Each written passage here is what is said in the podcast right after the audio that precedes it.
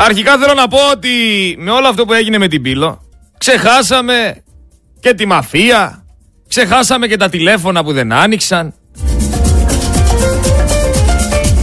ξεχάσαμε και το λιγνάδι. Τα ξεχάσαμε όλα φίλοι μου. Τι έγινε τελικά, πότε θα ανοίξουν τα κινητά του Ρουμπέτη; Πιο αργά και από το λάπτοπ του Λιγνάδη, δύο μήνες μετά και άμα και θα πούνε ότι δεν βρήκαν τίποτα. Μήπως όλο αυτό ήρθε στην επιφάνεια και έγινε για να τραβήξουν την προσοχή μας από όλα αυτά που συμβαίνουν στη χώρα μας; Μήπως για να βάλουν τον ελληνικό λαό ξανά να μαλώνει μεταξύ του αν έπρεπε ή δεν έπρεπε να σωθούν και πώς θα σωθούν 700 άτομα; Αν το κάναν ή δεν το κάνανε σκεμμένα. Ξαφνικά εμφανίστηκαν όλοι αυτοί από το ΣΥΡΙΖΑ πάλι. Εμφανίστηκαν και λένε όλα αυτά που λένε. Απ' την άλλη το σύστημα βρήκε θέμα να ασχοληθεί, να μπουστάρει, να βάλει τον κόσμο να μαλώσει, να ξεχάσει τη μαφία, να ξεχάσει ποιοι είναι πίσω απ' όλα. Και ξανά και ξανά τα ίδια και τα ίδια και κύκλους κάνει η ιστορία και η μνήμη είναι κοντή και οι άνθρωποι δεν αλλάζουνε. Πάμε λοιπόν να σχολιάσουμε την πύλο. Και θα σχολιάζουμε καθημερινά και τη μαφία. Μην ανησυχείτε, εμείς δεν ξεχνάμε εύκολα. Λέει λοιπόν η ιστορία ότι εκεί πέρα πήγανε πάνω από 10 στενοφόρα και περίμεναν τους μετανάστες. Το ότι θεωρούμε ότι τα 10 στενοφόρα είναι πολλά με ξεπερνάει. 10 στενοφόρα δεν φτάνουν ούτε για ζήτο. Σε ένα καράβι το οποίο είχε 700 άτομα. Εντάξει, ούτε για ζήτο. Αυτά είναι όλα τα στενοφόρα που έχουμε, αυτά τα 10. Και όχι τίποτα. Με αυτά τα 10 στενοφόρα που εμφάνισαν εκεί πέρα, δίνουν πάτημα και στην Τάτη, την Τατιάνα, να κάνει πάρτι και να βγαίνει να λέει τις απόψεις της. Από πού και ως πού η Τατιάνα είναι δημοσιογράφος, ας μην το αναλύσουμε καλύτερα. Αναστέναξαν οι τουαλέτες, αναστέναξαν τάτι. Επιβαρύνοντα την Ευρώπη και τη χώρα μας με, αυτές, με αυτούς τους ανθρώπους, τους κατατρεχμένου ανθρώπους. Γιατί λέω επιβαρύνοντα, διότι προχθές κάναμε την κουβέντα για τα ασθενοφόρα που δεν υπάρχουν. Τα ασθενοφόρα που δεν υπάρχουν διαθέσιμα στην Ελλάδα. Και εδώ βλέπουμε μια κολοσσιά κινητοποίηση. Έχουν πάει 8-10 ασθενοφόρα για να βοηθήσουν την κατάσταση. Εάν αυτή τη στιγμή κάποιος χρειαστεί ασθενοφόρο στον νομό Πελοποννήσου, αν κάποιος σε ένα χωριό πάθει καρδιακό επεισόδιο, πού θα βρεθεί ασθενοφόρο να το μεταφέρει; Είναι λοιπόν. Ακούστε εδώ τι λέει το λάχανο. Επειδή στείλαμε 10 ασθενοφόρα εκεί, τελείωσε. Δεν υπάρχει άλλη βοήθεια. Αυτά τα 10 ασθενοφόρα είναι κύριοι. Άμα τύχει δηλαδή κάνα περιστατικό, Έλληνες να είναι στο περιστατικό. Αφήστε τώρα το τι ακριβώς έχει γίνει, θα πάμε και στο λάθρο μεταναστευτικό. Έλληνες να ήταν και να χρειαζόμασταν 10 ασθενοφόρα, σου λέει ότι ο άνθρωπος που θα ήθελε και εκείνος εκείνη στη μια ασθενοφόρα δεν υπάρχει. Κολα, κο, κολοσιαία λέει. Κολοσιαία. 10 ασθενοφόρα.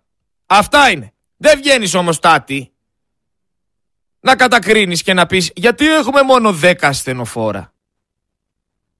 Δεν αναρωτιέσαι. Κολοσιαία, το ξαναβάζω το ηχητικό.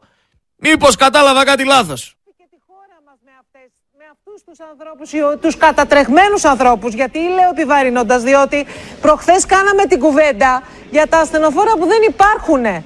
Τα ασθενοφόρα που δεν υπάρχουν διαθέσιμα στην Ελλάδα. Και εδώ βλέπουμε μια κολοσιαία κινητο...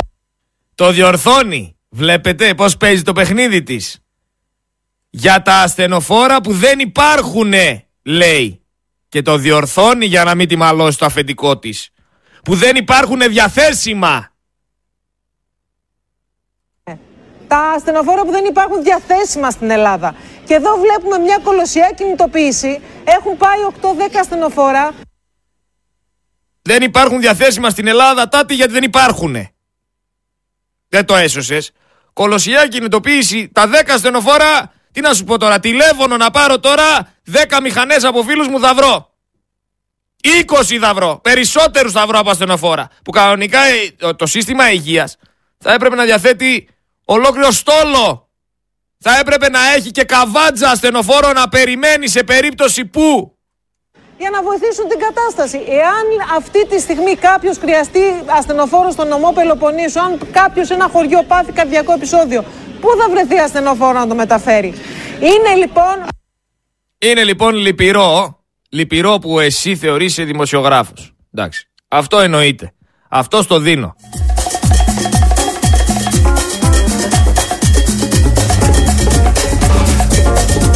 Κοιτάξτε να δείτε, σε όλο τον πλανήτη για αυτό το πράγμα, για αυτή την κατάσταση με τους, λαθρέ, με τους λαθρομετανάστες φταίνε οι δουλέμποροι.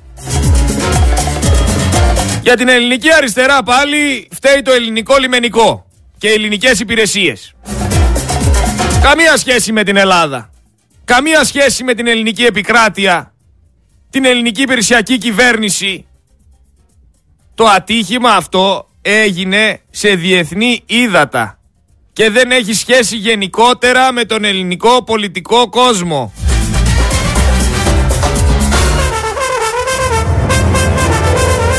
Είναι τραγική και λυπηρή η αλήθεια το ότι πνίγηκαν εκεί πέρα άνθρωποι στην προσπάθειά τους να γλιτώσουν από μια ζωή που υπάρχει σε όλες τις τριτοκοσμικές χώρες και να ζήσουν το όνειρό τους και να έρθουν σε μια χώρα. Και ναι είναι τραγική και άδικη η θάνατη. Αλλά δεν είναι όλα τα ζητήματα του πλανήτη. Ζητήματα που φταίει η ελληνική πολιτική. Και ο Έλληνας. Γιατί; Γιατί αυτή τη στιγμή δεχόμαστε μία επίθεση. Καλός ή κακός. Από λαθροεισβολής και εγώ το λέω ομά και ανοιχτά.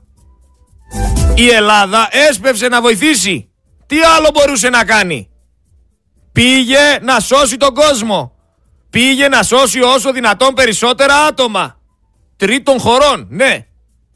Τα οποία όμως είχαν τοποθετηθεί σε ένα σαπιοκάραβο που ξεκίνησε από τη Λιβύη σαν αντικείμενα που κάποιοι τα βλέπουν σαν λουκουμάκια που θα τους προσφέρουν χιλιάδες ευρώ.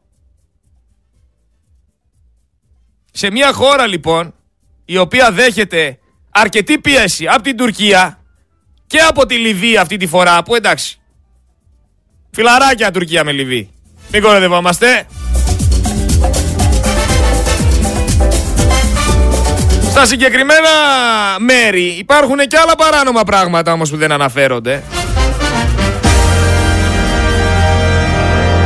Στα συγκεκριμένα μέρη θα μπορούσε και η Ιταλία να βγάλει διάσωση, αλλά απλά παρακολουθούσε, αλλά την Ιταλία δεν την κατηγορούμε. Η Ελλάδα ήταν εκεί. Παρήχε τη βοήθεια που μπορούσε να παρέχει. Δεν λέει κανένας ότι δεν θλίβεται για αυτό το τραγικό περιστατικό. Δεν λέει κανένας ότι αυτοί οι άνθρωποι έπρεπε να πεθάνουνε αλλά δεν εργαλειοποιεί η Ελλάδα τον ανθρώπινο πόνο. Ούτε είναι η χώρα μας αυτή που έβαλε αυτούς τους ανθρώπους πάνω στο σαπιοκάραβο, τάζοντάς τους μια καλύτερη ζωή. Ας σταματήσουν λοιπόν όλοι αυτοί οι κακοπροαίρετοι που θέλουν να καταφέρουν ό,τι θέλουν να καταφέρουν, αυτοί οι επαγγελματίες αλληλέγγυοι, να ρίχνουν το φταίξιμο στην Ελλάδα και στους Έλληνες και όλο το βάρος και όλη την ευθύνη. Φυσικά κατά την άποψή μου έκανε λάθος αυτή η υπηρεσιακή κυβέρνηση και κήρυξε εθνικό πένθος. Ως άνθρωποι, ναι, πενθούμε για το τραγικό αυτό περιστατικό. Αλλά ως έθνος δεν υπάρχει κανένας λόγος να σηκώσουμε αυτό το βάρος. Με αυτό που κάνανε είναι σαν να παραδέχεσαι ότι φταίς εσύ ενώ δεν φταίς εσύ.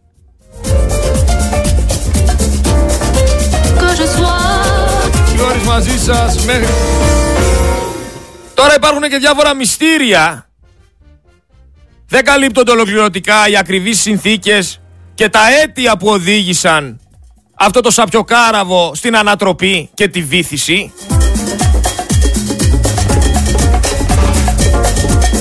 Έχουμε κάποιους επιβεβαιωμένους θανάτους. Αγνοούνται άλλοι τόσοι.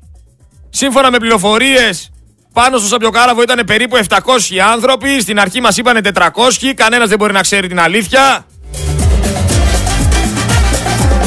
Και ρωτάω εγώ λοιπόν εσάς εκεί πέρα έξω, όλη αυτή τη ραδιοφωνική παρέα, ποιος στέει που ανέβηκαν 700 άτομα σε ένα σαπιοκάραβο το οποίο ξεκίνησε από τη Λιβύη να εισέλθει παράνομα είτε στην Ελλάδα είτε στην Ιταλία και να μπορέσει να βγάλει στη στεριά αυτά τα άτομα για ένα καλύτερο αύριο. Δεν φταίνε αυτοί που τους βάλανε στο καράβι. Αυτοί δεν πατήσανε πάνω στον ανθρώπινο πόνο και κάνουν το, το κομμάτι τους. Δεν φταίνε οι ΜΚΟ οι οποίες τους περιμένουν πώς και πώς για να βγάλουν φραγκάκια από την Ευρωπαϊκή Ένωση. Και γιατί αυτό το καράβι δεν πήγε προς Τουρκία; Γιατί αυτό το καράβι δεν ξεκίνησε να πάει προς Ισπανία; Γιατί αυτό το καράβι δεν θα μου πεις είναι πιο κοντά. Αλλά μπορώ να σου πω και εγώ ότι η Ελλάδα δεν κάνει και πολλά για αυτό το πρόβλημα. Είναι η εύκολη λύση. Τώρα θα μου πεις δεν παίζουμε με ανθρώπινες ζωές. Φυσικά και δεν παίζουμε με ανθρώπινες ζωές. Αλλά στην προκειμένη φάση είναι αυτό που έλεγα την πρώτη ώρα. Αναλαμβάνεις την ευθύνη των επιλογών σου.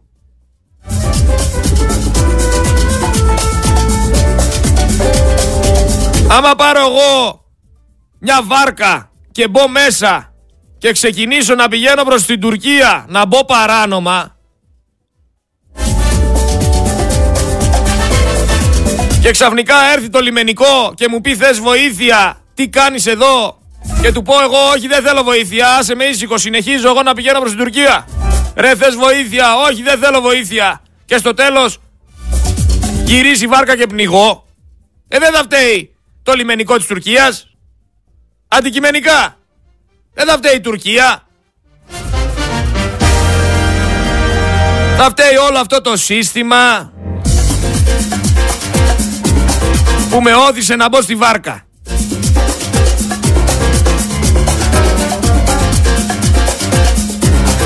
Θα μου πεις τώρα είναι φτωχοί άνθρωποι, είναι νέοι άνθρωποι, είναι γυναίκες, είναι παιδιά. Θέλουν να κάνουν και αυτοί, θέλουν και αυτοί μια καλύτερη ζωή και κάνουν όνειρα. Η Ελλάδα όμως σε ρωτάω τι φταίει. Η Ελλάδα τι φταίει. Τη στιγμή που έχει υπογεννητικότητα να δέχεται καθημερινά εκατοντάδες τέτοια σαπιοκάραβα με 700 άτομα πάνω. Να γεμίζει η Ελλάδα με τέτοιους ανθρώπους και να μην μπορεί να τα απεξέλθει, να γονατίζει ολοκληρωτικά το κράτος και μαζί με αυτούς τους ανθρώπους που έχουν τα όνειρά τους και το καταλαβαίνω να πεθαίνουμε κι εμείς που χρόνια τώρα η οικογένειάς μας φορολογούνται για να, να χτίσουν το οτιδήποτε είτε ένα σύστημα υγείας είτε το δημόσιο τομέα τώρα δεν έχουμε μόνο αυτούς τους εχθρούς έχουμε και την ίδια την κυβέρνηση η οποία πάει και τα διαλύει όλα αυτά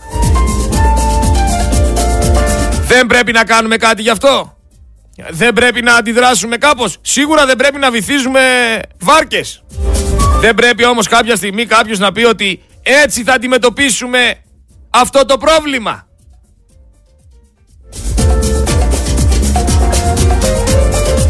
«41% Ο Έλληνας θα τρώει φαγητό από τα σκουπίδια. Ο Έλληνας θα αυτοκτονεί. Ο Έλληνας θα έχει στο κεφάλι του το ΔΕΛΤΑ νι ΤΑΒ, θα του μειώνουν τον μισθό, θα τον κόβουνε τα δώρα, θα φτύνει αίμα. Και θα γεμίσει η Ελλάδα, θα γίνει η φαβέλα της Ευρώπης με επιδοτήσεις και όσο εσύ είσαι σκλάβος των Ευρωπαίων; Αυτοί θα συντηρούνε τους τουρκογενείς μέσα στη χώρα σου. Δεν λέει κανένας. Όμως ότι οι Έλληνες πάντων. υγειονομικοί ήταν Καλησπέρα. στην πρώτη γραμμή και προσπαθούσαν με κάθε τρόπο να βοηθήσουν.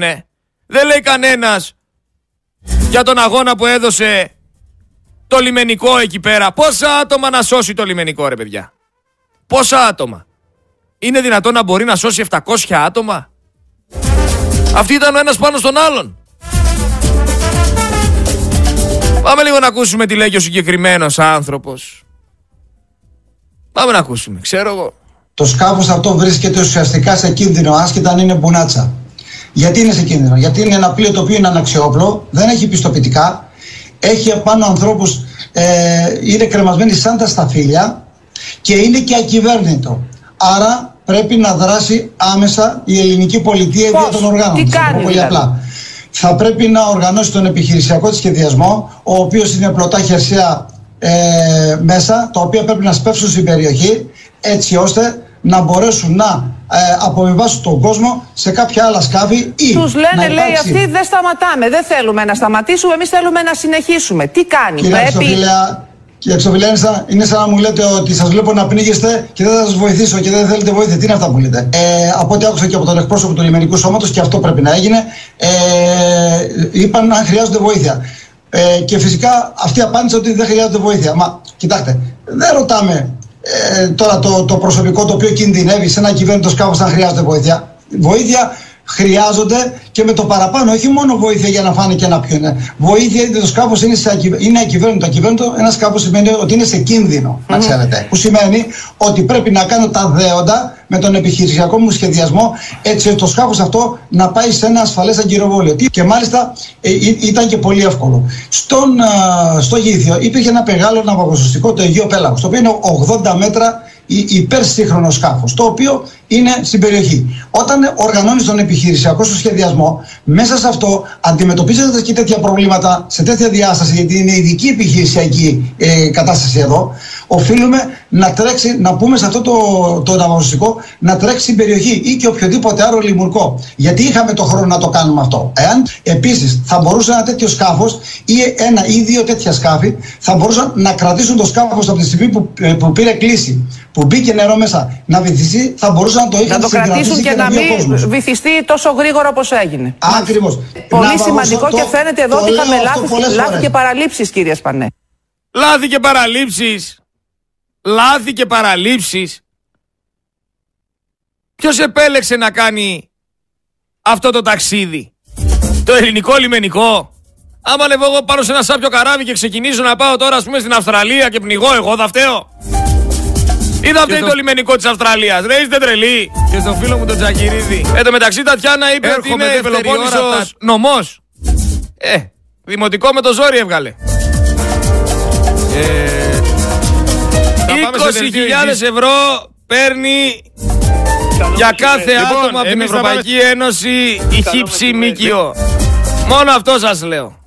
Μόνο αυτό σας λέω. Γι' αυτό βλέπετε τέτοια ταξιδάκια. Γι' αυτό γίνεται χαμός. Καλησπέρα Γρηγόρη μου λέει άνθρωπος από την Κρήτη. Στους καλούς λιμένες χθες ήρθανε 80 άνθρωποι τέτοιοι. Και σιγά σιγά δεν τα αγοράμε. Είναι ένα μεγάλο ναυάγιο για τη σύγχρονη ιστορία της Ελλάδας. 750 ναυαγοί, νεκροί 80 άτομα, έχουν σωθεί 105 άτομα, αγνοούνται άλλοι 500. Λένε ότι το λιμενικό γνώριζε από χθες και δεν τους διέσωσε. Και αυτό το ακούω.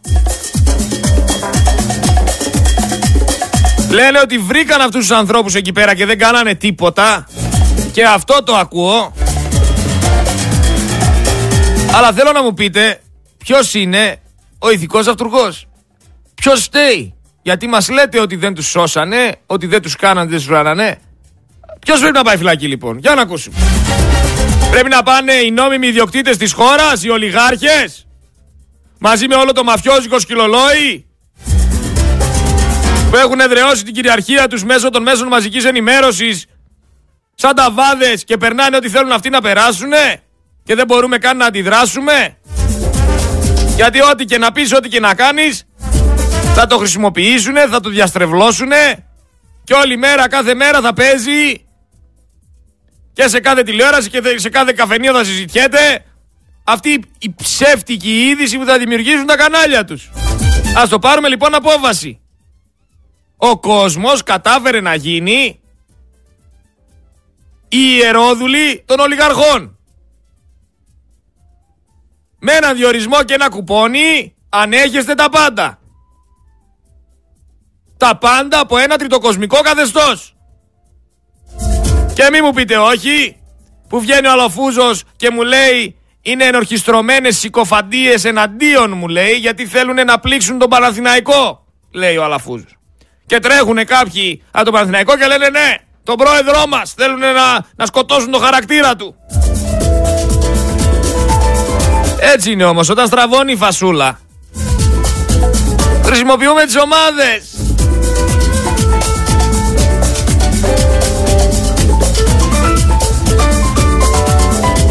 Τώρα New York Times δημοσίευσε δύο φωτογραφίες, έχουμε γίνει ρεζίλοι διεθνώς για άλλη μια φορά.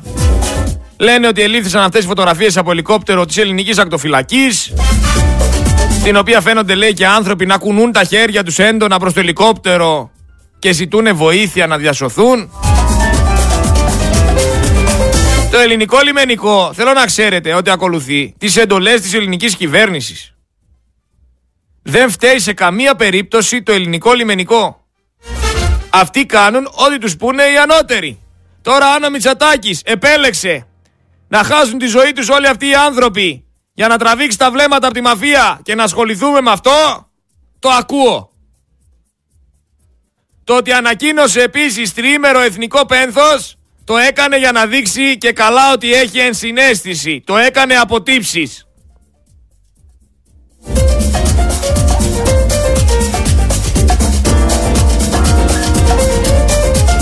Μου στέλνει ο άλλος και μου λέει Ναι αλλά άνθρωποι φεύγουν από την πατρίδα τους για ένα καλύτερο μέλλον για εκείνους, τα παιδιά τους, την οικογένειά τους και καταλήγουν λέει πτώματα στο βυθό μιας θάλασσας. Ενώ λέει διακινητές τις αυρίζουνε την ίδια ώρα σε μια γωνιά πιο δίπλα. Δεν αδερφέ. Εγώ όμως, σαν Έλληνας πολίτης, το έθνος, η πατρίδα, η Ελλάδα, πού φταίει; Πού φταίει η Ελλάδα; Γιατί αυτή τη στιγμή διασύρεται η Ελλάδα. Αυτή τη στιγμή σε όλο τον κόσμο η Ελλάδα φαίνεται ως κακή. Ότι η Ελλάδα τους έπνιξε. Ενώ δεν τους έπνιξε η Ελλάδα. Τους έπνιξε η επιλογή τους. Κανένας δεν τους είπε ότι αυτό το σαπιοκάραβο θα φτάσει ντε και καλά στον προορισμό του. Δηλαδή εγώ άμα πάρω ένα αεροπλάνο και πετάξω να πάω Πορτογαλία και πάνω από την Πορτογαλία το αεροπλάνο χαλάσει και χάσω τη ζωή μου, ποιος θα φταίει; Οι αεροπόροι οι Πορτογάλοι που δεν με σώσανε. Να είμαστε λίγο προσγειωμένοι θέλω, να είμαστε λίγο αντικειμενικοί. Σίγουρα χάθηκαν ζωές. Σίγουρα δεν είμαστε υπέρ. Σίγουρα θα έπρεπε, θα έπρεπε να βρεθεί μια λύση αλλά υπήρχε λύση.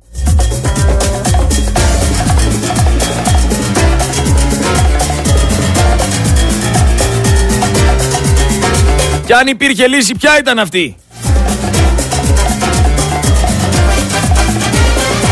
Πολλά παίζουν και πολλά θα μάθουμε τις επόμενες μέρες. Σίγουρα όμως δεν πρέπει να τραβήξουμε το βλέμμα μας από αυτά που συνέβησαν με τα θωρακισμένα μερσεντικά. Γιατί στην Ελλάδα για μένα είναι όλοι ένοχοι. Όλοι μα όλοι ένοχοι.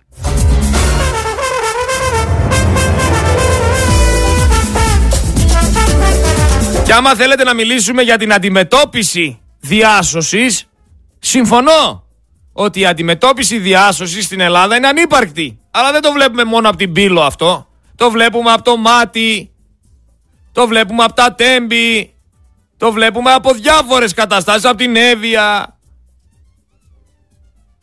Το ότι πρέπει το ελληνικό κράτος να ενισχύσει κάποιους κλάδους. Να τους βοηθήσει να σβήνουν φωτιές. Να τους βοηθήσει να σώζουν κόσμο. να τους βοηθήσει να είναι δίπλα στον Έλληνα πολίτη.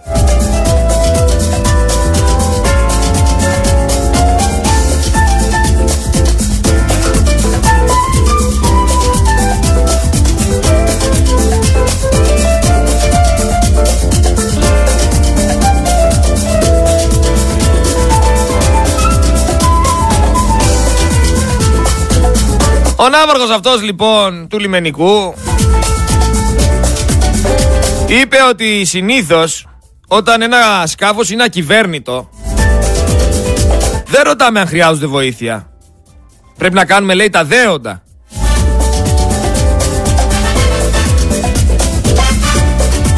Στο Γήθιο λέει υπήρχε υπερσύγχρονο ναυαγοσωστικό. Είχαμε το χρόνο να πάμε εκεί. Γιατί δεν πήγατε; Γιατί δεν πήγατε όμως δεν μας απάντησες;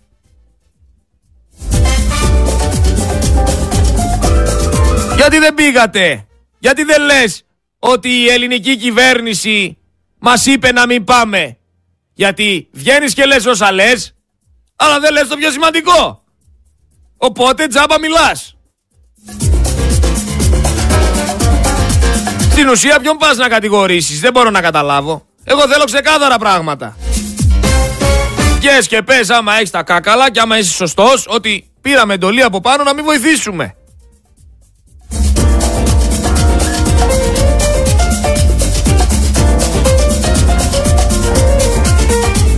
Επίσης όπως πολύ σωστά λέγει η Ακροάτρια, όλα αυτά εδώ τα χρήματα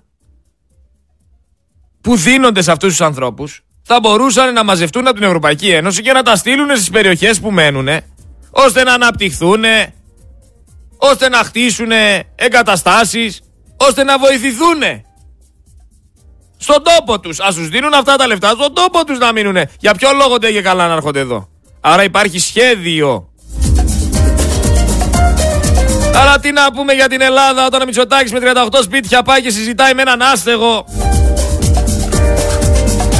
Α, ήθελα να σας κάνω και ενημέρωση στην αρχή, αλλά είχαμε τον τραπεζικό. Πλεύση ελευθερίας από 9, 15 οι αποχωρήσεις στελεχών. Διαλύεται και διαλύεται γιατί η Ζωήτσα κατατάχθηκε με το σύστημα. Ποιος ξέρει τι την τάξανε. Ό,τι και αν συμβεί όμως πλέον, πλέον από ένα απλό σκανδαλάκι μέχρι δολοφονίες, μέχρι και την πιο τεράστια διαφθορά. Τι θέλετε, έλλειψη νοσηλευτικών κλινών, θανάτους εκτός μεθ, απουσία τηλεδιοίκησης, τι θέλετε, όλα τα προβλήματα υπάρχουν. Και η απάντηση σε όλα τα προβλήματα είναι από την κυβέρνηση και τη Νέα Δημοκρατία αφού ο λαός μας έδωσε 40%. Μας εμπιστεύετε, τι θέλετε τώρα εσείς οι υπόλοιποι; Δεν έχει καταλάβει όμως αυτό το 40% ότι τους έχει δώσει τις ζωές τους. Δεν καταλαβαίνει ότι μπλέκει και εμάς που δεν θέλουμε αυτούς.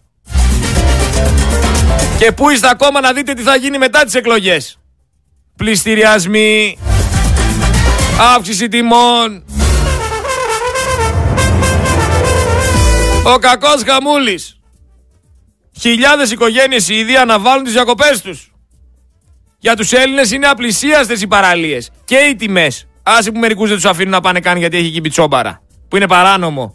7 μέτρα από την παραλία μπορείτε να κάνετε ό,τι γουστάρετε. Να στείλετε και ψυγιάκι και ομπρέλα και ό,τι θέλετε. Κάνατε να πούμε πρωθυπουργό τον ανίκανο τουρίστα που μοιράζει εκατομμύρια στα μέσα μαζικής εξαπάτησης για να του φτιάξουν το κάδρο. Για να τον βλέπει ο δικός του και να τον καμαρώνει και να λέει πως τον ψήφισαν οι λύθοι όπως ψήφισαν και τον πατέρα του.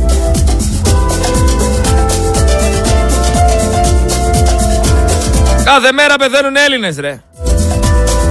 Και δεν γίνεται κανένα θέμα. Γιατί δεν γίνεται θέμα; Δηλαδή το ελληνικό κράτος θέλετε εσείς εκεί πέρα έξω να βοηθάει τους ξένους αλλά τον Έλληνα τον έχει παρατημένο στο πλάι. Δεν βοηθάει καν τους πολίτες του.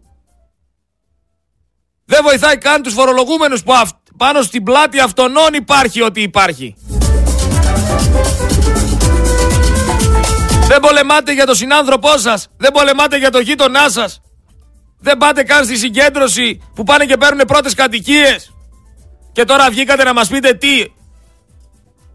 Ότι πρέπει εμείς να πουλήσουμε ό,τι έχουμε και δεν έχουμε και να τρέξουμε να, να βοηθήσουμε κάποιον που μπήκε από τη Λιβύη σε ένα σαπιοκάραβο και επέλεξε μόνος του να κάνει μια κούρσα που οδήγησε στο θάνατο.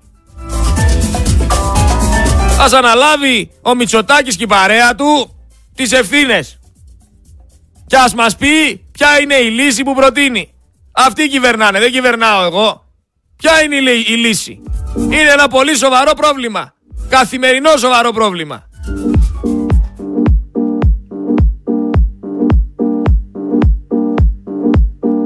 Εγώ σας λέω ότι αυτό που έγινε έγινε εσκεμένα για να ρίξουν στάχτη στα μάτια του ελληνικού λαού, να σταματήσει να ασχολείται με τα συμβόλαια θανάτου, να σταματήσει να ασχολείται με τη μαφία, τους ολιγάρχες και τους εφοπλιστές οι οποίοι κάνουν κουμάντο στην Ελλάδα.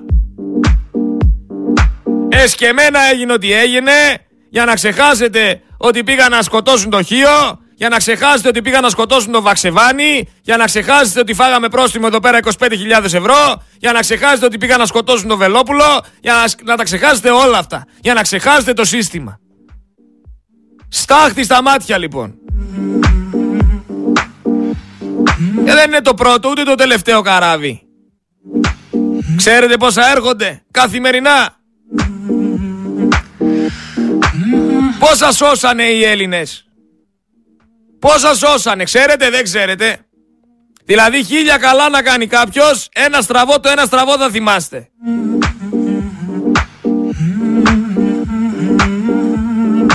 Εγώ αναρωτιέμαι πώς κοιμούνται όλοι αυτοί που ψηφίζουν Νέα Δημοκρατία. Πώς κοιμούνται ήσυχοι. Σοκαριστικά είναι τα στοιχεία της ΑΑΔΕ για τα ληξιπρόθεσμα. Μιλάμε για απειλή κατάσχεσης για 2.050.000 πολίτες με χρέη. 2.050.000 πολίτες με χρέη.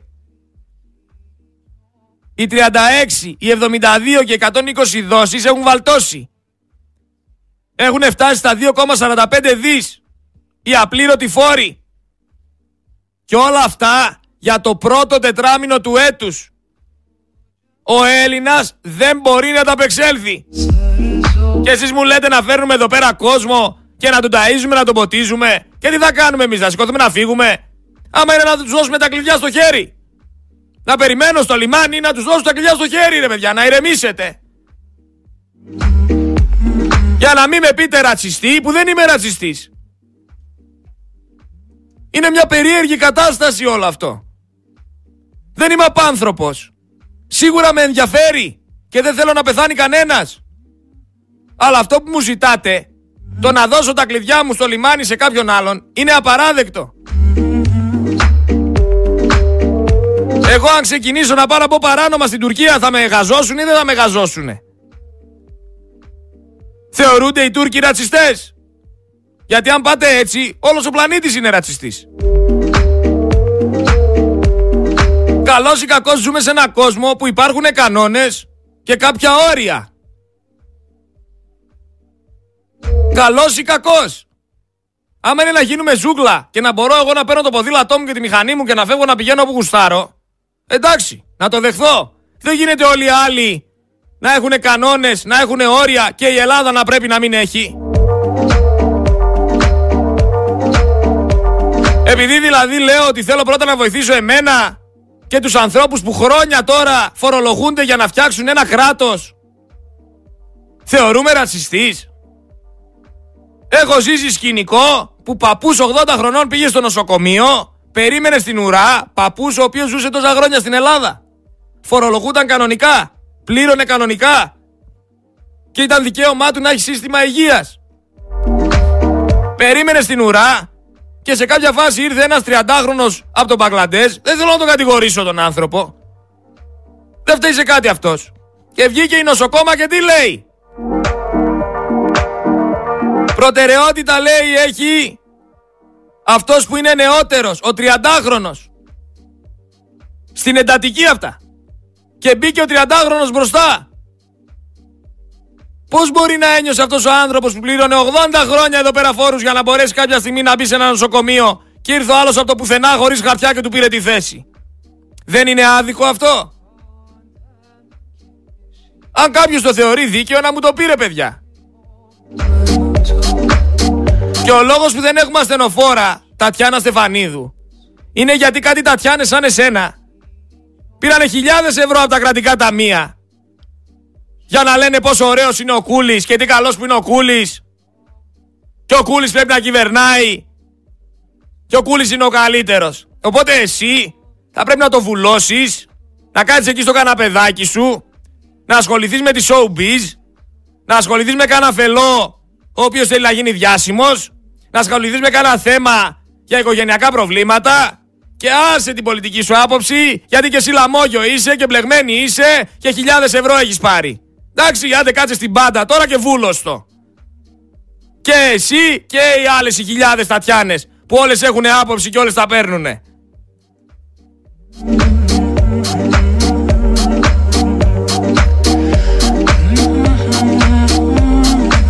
Εδώ μιλάμε, είχαμε τα τέμπη.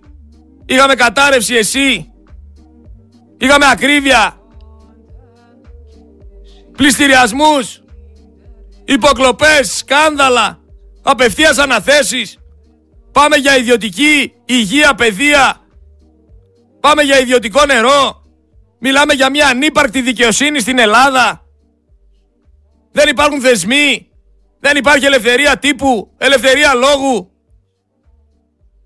Χιλιάδες λίστες να χορηγούν τα μέσα μαζικής ενημέρωσης για να μας κάνουν πλήση εγκεφάλου. Έχουμε την ίδια ώρα την Τουρκία να διεκδικεί το Αιγαίο, να έχει περάσει το Τουρκετζίαν, όλοι οι τουρίστες να πηγαίνουν από Τουρκία μεριά στη δικιά μας θάλασσα, στα δικά μας νησιά. Βγαίνουν να απειλούν τους ψηφοφόρους. Αποκαλύπτεται ότι η μαφία εκβιάζει κόσμο. Με σφαίρες στο κεφάλι. Και το μέσο Έλληνα τον σοκάρει το ότι επέλεξε ένας άνθρωπος από τη Λιβύη να μπει σε ένα σαπιοκάραβο και στη μέση της διαδρομής σε διεθνή ύδατα βουλιάζει το πλοίο και το σοκάρι που δεν το σώσαμε.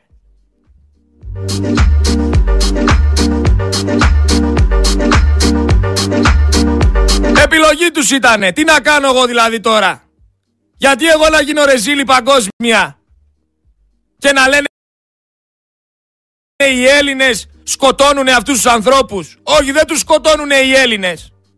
Ο ελληνικός λαός είναι ένας λαός φιλότιμος. Φιλόξενος. Ο ελληνικός λαός αυτή τη στιγμή είναι γονατισμένος. Ο ελληνικός λαός δεν μπορεί να βγάλει τα έξοδα για την πάρτη του. Θα είχε ο Έλληνας και δεν θα βοηθούσε. Που η Χρυσή Αυγή τον βάφτισε ρατσιστή και φασίστα. Όχι, δεν είμαστε ούτε φασίστες, ούτε ρατσιστές, ούτε τίποτα. Αυτή τη στιγμή είμαστε γονατισμένοι και βλέπουμε την ώρα που εμείς είμαστε γονατισμένοι κάποιους ανθρώπους να, να εισέρχονται λαθρέα στη χώρα μας και να έχουν περισσότερα δικαιώματα, να βγάζουν περισσότερα λεφτά, να ενδιαφέρεται το κράτος περισσότερο για αυτούς. Και είναι λογικό να θεωρούμε ότι είμαστε αδικημένοι και δεν θα μας αλλάξει κανένα στο μυαλό. Γιατί ντε και καλά έτσι θέλει να είναι τα πράγματα. Επειδή υπάρχουν λεφτά από πίσω. Επειδή υπάρχουν εκατομμύρια από πίσω. Σας είπα, έχω άνθρωπο από την πολιτική σκηνή, έχω στοιχεία για αυτόνα. Ο οποίος όλη μέρα φώναζε «Ζήτω το Πασόκ», τον κανόνισε η Νέα Δημοκρατία να μπουνε λάθρομετανάστες σπίτι του και να παίρνει ενίκιο 8,5 χιλιάρικα για 70 τετραγωνικά σπίτι από τη ΜΚΟ 8,5 χιλιάρικα το μήνα.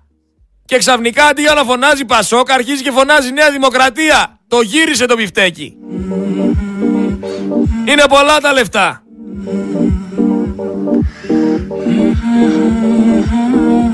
Αλλά κοιμάστε όρθιοι. Και πιστεύετε τις Τατιάνες και τους Ευαγγελάτους.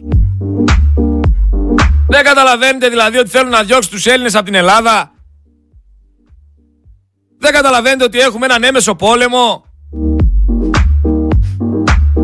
Είναι απίστευτο.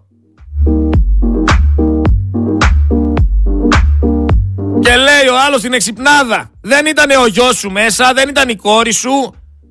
Γι' αυτό λέει δεν σε ενδιαφέρει. Ρε θα έβαζα εγώ το γιο μου μέσα ένα σαπιοκάραβο να τον στείλω να πάει στην άλλη άκρη της Μεσογείου. Υπήρχε πολύ μεγάλη πιθανότητα να πνιγεί. Και είμαι βέβαιος ότι θα το γνώριζα αυτό και ότι θα το ήξερα. Και γι' αυτό το λόγο δεν θα τον έβαζα ποτέ σε ένα τέτοιο σαπιοκάραβο. Εδώ δεν μιλάμε για το τρένο στα τέμπη που μπήκαν τα παιδιά χωρίς να ξέρουν τίποτα, που νιώθανε ασφάλεια, που θεωρούσαν ότι όλα είναι υποέλεγχο και όλα ήταν διαλυμένα και χάσαν τη ζωή τους. Εδώ μιλάμε ότι κάναν την επιλογή, από το λιμάνι πατήσαν μέσα στο σαπιοκάραβο και είπανε πάμε και όπου βγει οι ίδιοι. Ξέρανε τις συνθήκες, ξέρανε τις πιθανότητες, ρισκάρανε. Τα παιδιά στα τέμπη δεν ρισκάρανε. Τα παιδιά στα τέμπη έχουν πληρώσει για να υπάρχει ασφάλεια, για να υπάρχουν δύο σταθμάρχες, για να υπάρχει τηλεδιοίκηση, για να μην υπάρχει πρόβλημα. Αυτή είναι η διαφορά. Και επίση, αν θεωρείς ότι είμαστε τριτοκοσμική χώρα, να μου το πεις ξεκάθαρα. Γιατί εγώ θεωρώ ότι είμαστε.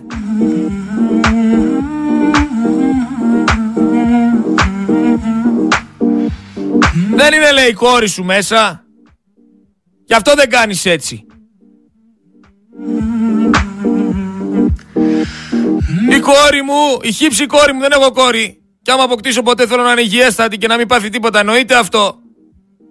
Αλλά την ώρα που βλέπω την κόρη του γείτονα, του φίλου, του συνέλληνα, να πεθαίνει μέσα σε ένα χαλασμένο ασθενοφόρο. Όταν βλέπω τη γιαγιά να πεθαίνει πίσω σε ένα αγροτικό. Όταν βλέπω 28 χρονών παλικάρι να το κάνουν βόλτες και τελικά να χάνει τη ζωή του. Δεν θεωρώ ότι ο Έλληνας έχει καλύτερη αντιμετώπιση από αυτούς τους ανθρώπους που ήταν στο Σαπιοκάραβο. Την ίδια αντιμετώπιση έχουμε όλοι. Το θέμα όμως είναι το ότι εμείς εδώ πέρα έχουμε πληρώσει για να έχουμε μια άλλη αντιμετώπιση. Κατά δύο δις σου λέω ότι είναι αυξημένα τα φορολογικά έσοδα το πρώτο πεντάμινο από τον ΦΠΑ. Το καταλαβαίνεις; Όλοι αυτοί οι άνθρωποι εκεί πέρα έξω υδρώνουνε, ματώνουνε, στερούνται. Στερούνται βασικά αγαθά.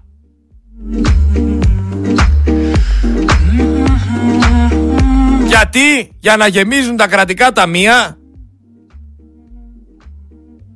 να κάνουν οι άλλοι τη ζωάρα τους που τα διαχειρίζονται και τα αρπάζουνε και πάνω σε αυτό τους ψηφίζουνε κιόλας. 50% δώστε τους αυτή τη φορά. Αλλά εγώ βλέπω αρκετούς μικρομεσαίους να αρχίζουν να βράζουν μέσα τους. Βλέπουν σιγά σιγά τα αεροδρόμια άδεια. Βλέπουν άδεια τα μαγαζιά τους. Και αναρωτιούνται. Η Eurostat, ξέρετε, δίνει κίνδυνο φτώχειας για, για τους Έλληνες και λέει ότι το 26% θα πεινάσει.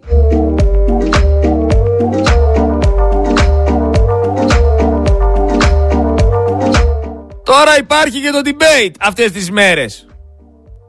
Υπάρχει και το debate. Και για να αλλάξει η ατζέντα του debate πρέπει να αναβληθεί το debate. Γιατί; Γιατί αν γινόταν αύριο το debate όλη η Ελλάδα θα έλεγε αυτοί οι δημοσιογράφοι δεν κάνανε καμία ερώτηση για τον Αλαφούζο. Αυτοί οι δημοσιογράφοι δεν κάνανε καμία ερώτηση για την Greek Mafia. Ενώ με αυτό που έγινε με την Πύλο αλλάζει τελείως η ατζέντα. Και αλλάζει η ατζέντα υπέρ τους. Γιατί; Γιατί με αυτήν την ατζέντα της ενσυναίσθησης σε εισαγωγικά με την ατζέντα του είμαστε άνθρωποι είναι πολύ βολικό να χτυπήσουν τον πατριωτισμό. Είναι πολύ εύκολο να βαφτίσουν απαντήσεις πολιτικών αρχηγών ρατσιστικές, φασιστικές. Είναι πολύ εύκολο να μηδενίσουν τα δικαιώματά σας και την αλήθεια. Όλα λοιπόν μια χαρά κυλάνε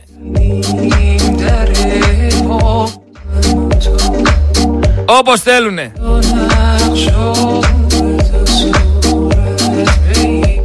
Ο Μητσοτάκης βρήκε τρόπο να ξεφύγει. Βρήκε τρόπο για άλλη μια φορά να σας ξεγελάσει. Και εδώ είμαστε και θα δείτε ότι από αυτούς τους δημοσιογράφους δεν θα γίνει καμία ερώτηση για την Greek Mafia και δεν θα είναι τυχαίο. Δεν θα γίνει καμία ερώτηση για το ότι ξένοι 7 στους 10 που αγοράζουν τα ακίνητα στην ουσία μετατρέπουν την Ελλάδα σε μια χώρα που δεν έχουν οι ίδιοι κάτοικοι το πλούτο της. Λοιπόν, έρευνα Reuters λέει ότι ο Έλληνας πολίτης πλέον δεν έχει εμπιστοσύνη στα ελληνικά μέσα μαζικής ενημέρωσης. Τι μας λέτε ρε σοβαρά; Το, το Reuters περιμέναμε. Εντάξει, στην πύλο, γιατί το αναφέραμε και πριν και συνεχίζουμε αυτό που λέγαμε, χάθηκαν εκατοντάδες ψυχές. Αθώοι άνθρωποι, μικρά παιδιά, μανάδες, που καλός ή κακός είχαν και αυτοί τα όνειρά τους. Το είπαμε. Εθνικό πένθος δεν είναι, γιατί ήταν σε διεθνή ύδατα. Δεν μπορώ να κατανοήσω όμως αυτούς που σκέφτονται πως ίσως στερηθεί ένα στενοφόρο και δεν σκέφτονται το ότι ο κλάδος της υγείας για κάποιο λόγο έχει καταντήσει όπως έχει καταντήσει. Συμφωνώ μαζί σας και εγώ νιώθω οργή για όλους αυτούς τους υπεύθυνους αυτής της τραγωδίας και κάθε ανθρώπινης τραγωδίας. Τι πάει να πει αυτό, πως δεν είμαι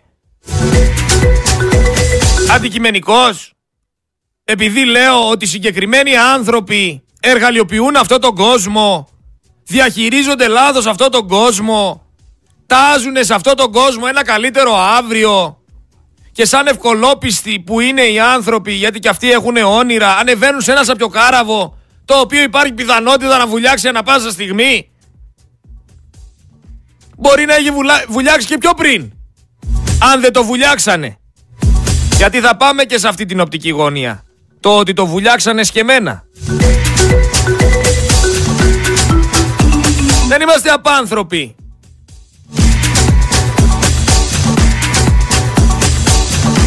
Συμφωνώ ότι πενθούμε. Πενθούμε, εννοείται ότι πενθούμε. Πενθούμε αυτά τα θύματα της προπαγάνδας, αυτά τα θύματα του παγκόσμιου συστήματος, αυτά τα θύματα τα οποία δεν έχουν καταλάβει το τι ακριβώς συμβαίνει, αλλά δεν είναι μόνο αυτοί θύματα, είμαστε και εμείς θύματα.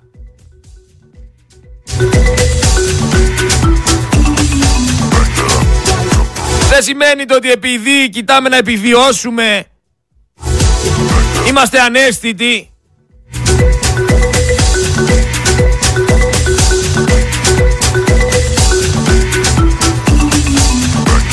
Το Μπαγκλαντές από ό,τι με ενημερώνουν είναι όσο η Ελλάδα.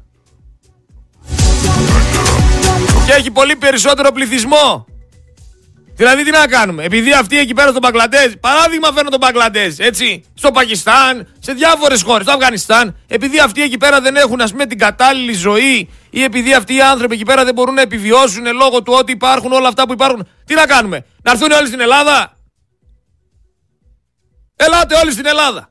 Στη φτωχή Ελλάδα. Να πω ότι η Ελλάδα είναι Ελβετία, να πω ότι η Ελλάδα είναι Γερμανία. Σε μια φτωχή Ελλάδα.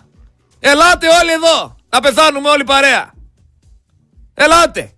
Γιατί αν πω ότι δεν θέλω να έρθείτε, θα είμαι ρατσιστής. Αυτό λέει η κοινωνία. Και αυτό που λέω εγώ είναι ότι άμα θέλετε να έρθείτε, ελάτε. Με χαρτιά όμως. Ελάτε νόμιμα. Δουλέψτε.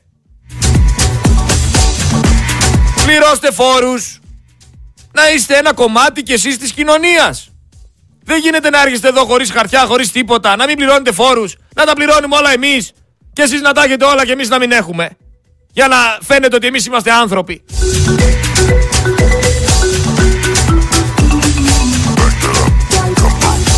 Θα κάνουμε ξεκάθαρα τα πράγματα γιατί αρχίζει η κατάσταση και ξεφεύγει. Πάνω απ' όλα είμαστε άνθρωποι, εννοείται αυτό. Αλλά υπάρχουν και κάποιοι κανόνες. Τελεία και παύλα. Όπως ισχύει και σε άλλες χώρες.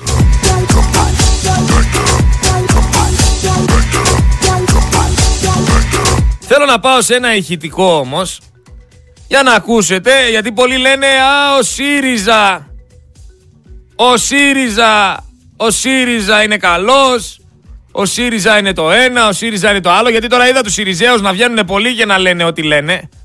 Θέλω να ακούσετε λίγο τι λένε για τη Μακεδονία.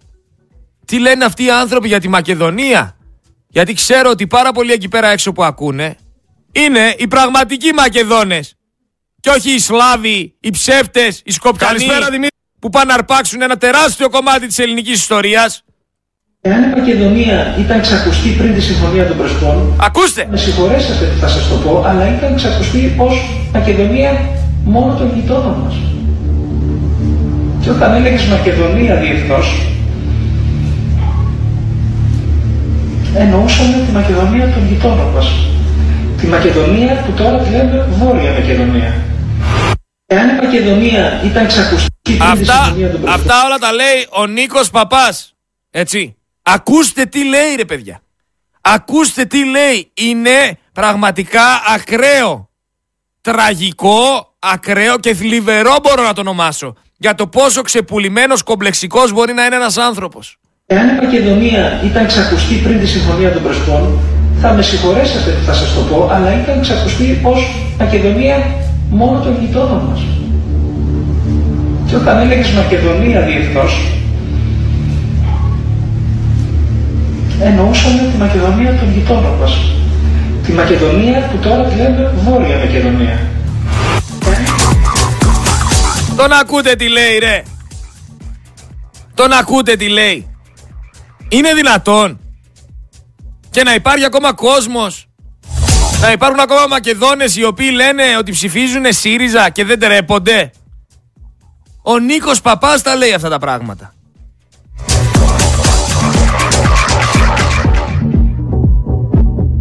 Βουλευτής του ΣΥΡΙΖΑ είναι. Έλληνας πολιτικός.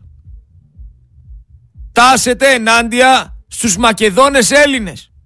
Και υπάρχουν ακόμα Μακεδόνες Έλληνες οι οποίοι ψηφίζουν αυτούς εδώ.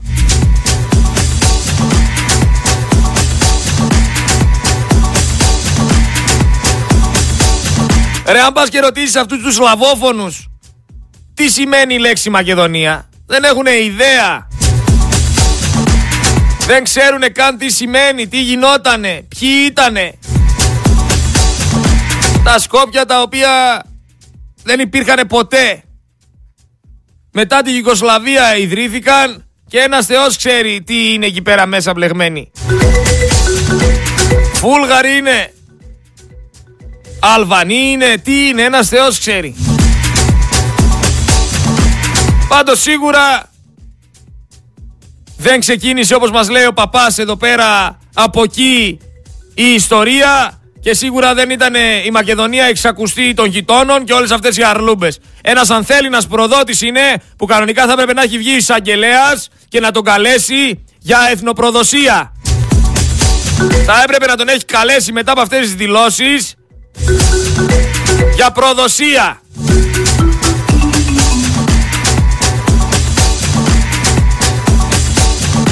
Αλλά αμάσι την πήγε και η αποστατικοποίηση των νησιών, αμάσι το πήγε και το όρου Grace, αμάσι το πήγε και, το, και τα καραβάκια που σηκώνανε σημαία έξω από τα κύθυρα, αμάσι τα πήγανε όλα.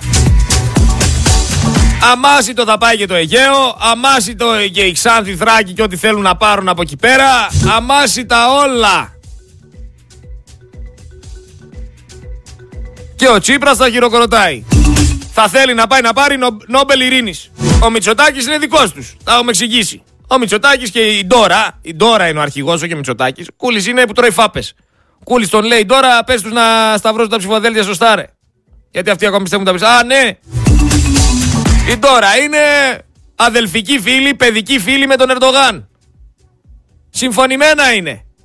Μισά-μισά θα τα πάρουνε και εσύ φίλε μου θα χάσεις το Αιγαίο Σαν ελληνικός λαός Ήδη έχασες το brand name Τουρκετζίαν σου λέει Οι παραλίες της Τουρκίας Και το Αιγαίο της Τουρκίας Για όλους εσάς εκεί πέρα έξω που θα αρχίσετε να απορείτε γιατί πέφτουν οι κρατήσεις στα δωμάτια μας. Γιατί δεν έρχονται τόσοι τουρίστες στην Ελλάδα. Γιατί υπάρχει εσχροκέρδια φίλε μου. Και οι περισσότεροι θα επιλέγουν να πηγαίνουν μέσω Τουρκίας όπου πάνε. Παρεμπιπτόντως, μιας και μιλούσαμε για το ρουμπέτι, έψαξα στην ιστοσελίδα του Sky για το ρουμπέτι και δεν βρήκα ούτε ένα άρθρο. Τυχαίο. Στο Μέγκα δεν μπήκα, αλλά μπορεί και εκεί να είναι κάτι αντίστοιχο.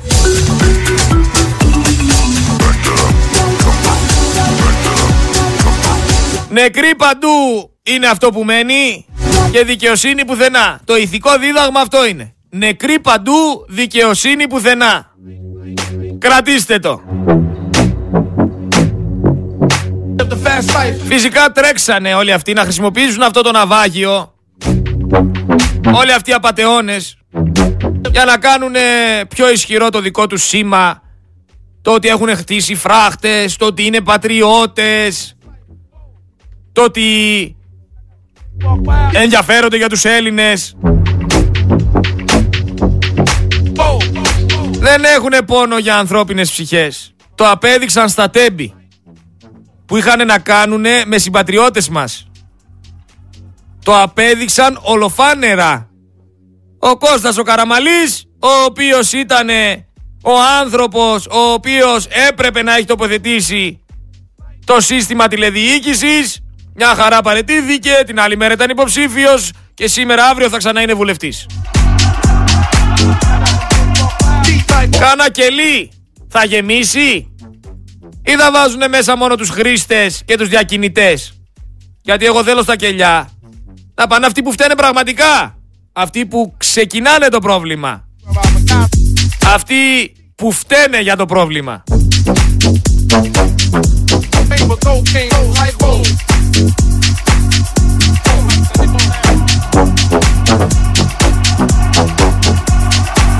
Ας μην γελιόμαστε όμως, πως δήθεν δεν καταλαβαίνουμε. Ας μην μένουμε στο ότι ο Έλληνας είναι απάνθρωπος και ο Έλληνας είναι ρατσιστής και ο Έλληνας είναι φασίστας, γιατί αυτό θέλουν να περάσουν όλοι αυτοί. Όχι. Η χώρα έχει πάρει μια συγκεκριμένη πορεία. Ο Έλληνας πολίτης αδικείται. Ο Έλληνας πολίτης αμήνεται γιατί καταπατούν καθημερινά τα δικαιώματά του.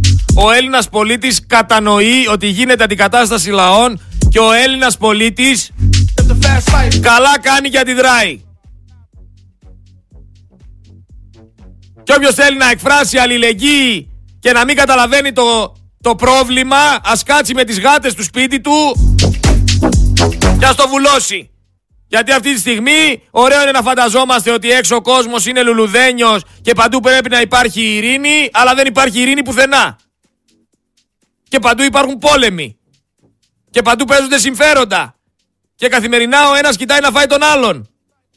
Και από τη στιγμή που η κατάσταση εκεί πέρα έξω είναι ζούγκλα και εσύ κοιτάς να επιβιώσεις με το κεφάλι ψηλά κι ας είναι όλοι οι άλλοι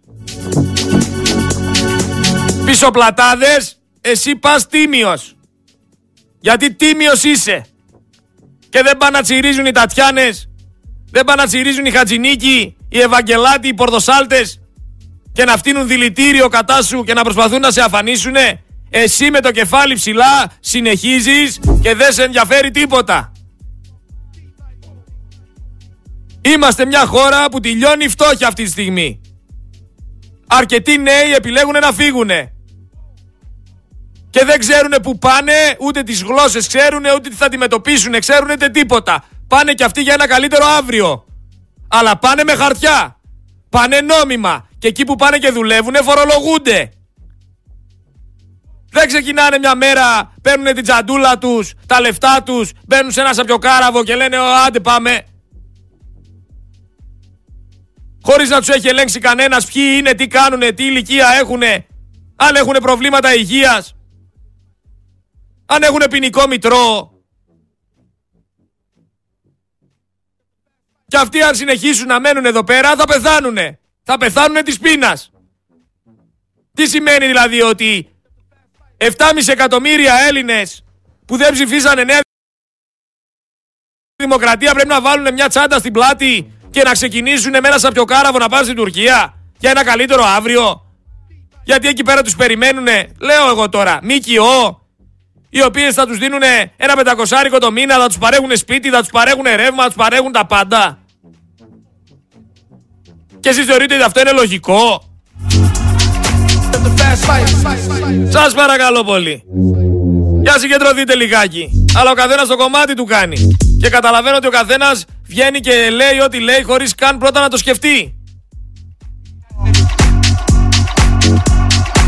Δεν θα τρελαθούμε τελείως. Αν και θέλετε πολύ να μας τρελάνετε. Δηλαδή αν ακούσει κάποιος που δεν ξέρει τον Νίκο τον Παπά, θα λέει ότι οι Σκοπιανοί είναι οι Μακεδόνες. Ότι ο Μέγας Αλέξανδρος ήταν Σλάβος θα λέει.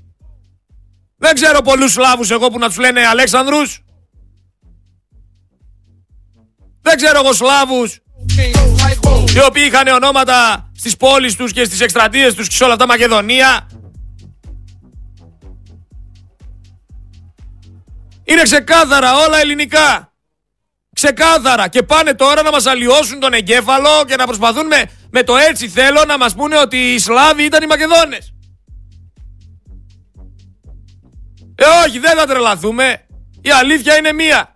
Και έχουν αλλοιώσει πάρα πολλές φορές την ιστορία. Φτάνει, όχι δεν το δεχόμαστε πλέον. Δεν πάνε να μας λένε Μακεδονομάχους, δεν πάνε να μας κοροϊδεύουνε, δεν πάνε να μας λένε το ένα το άλλο ψεκασμένους, ρωσόφιλους, ό,τι θέλουν να μας μας, μας πούνε. Η αλήθεια είναι αυτή. Πώς θα το κάνουμε δηλαδή;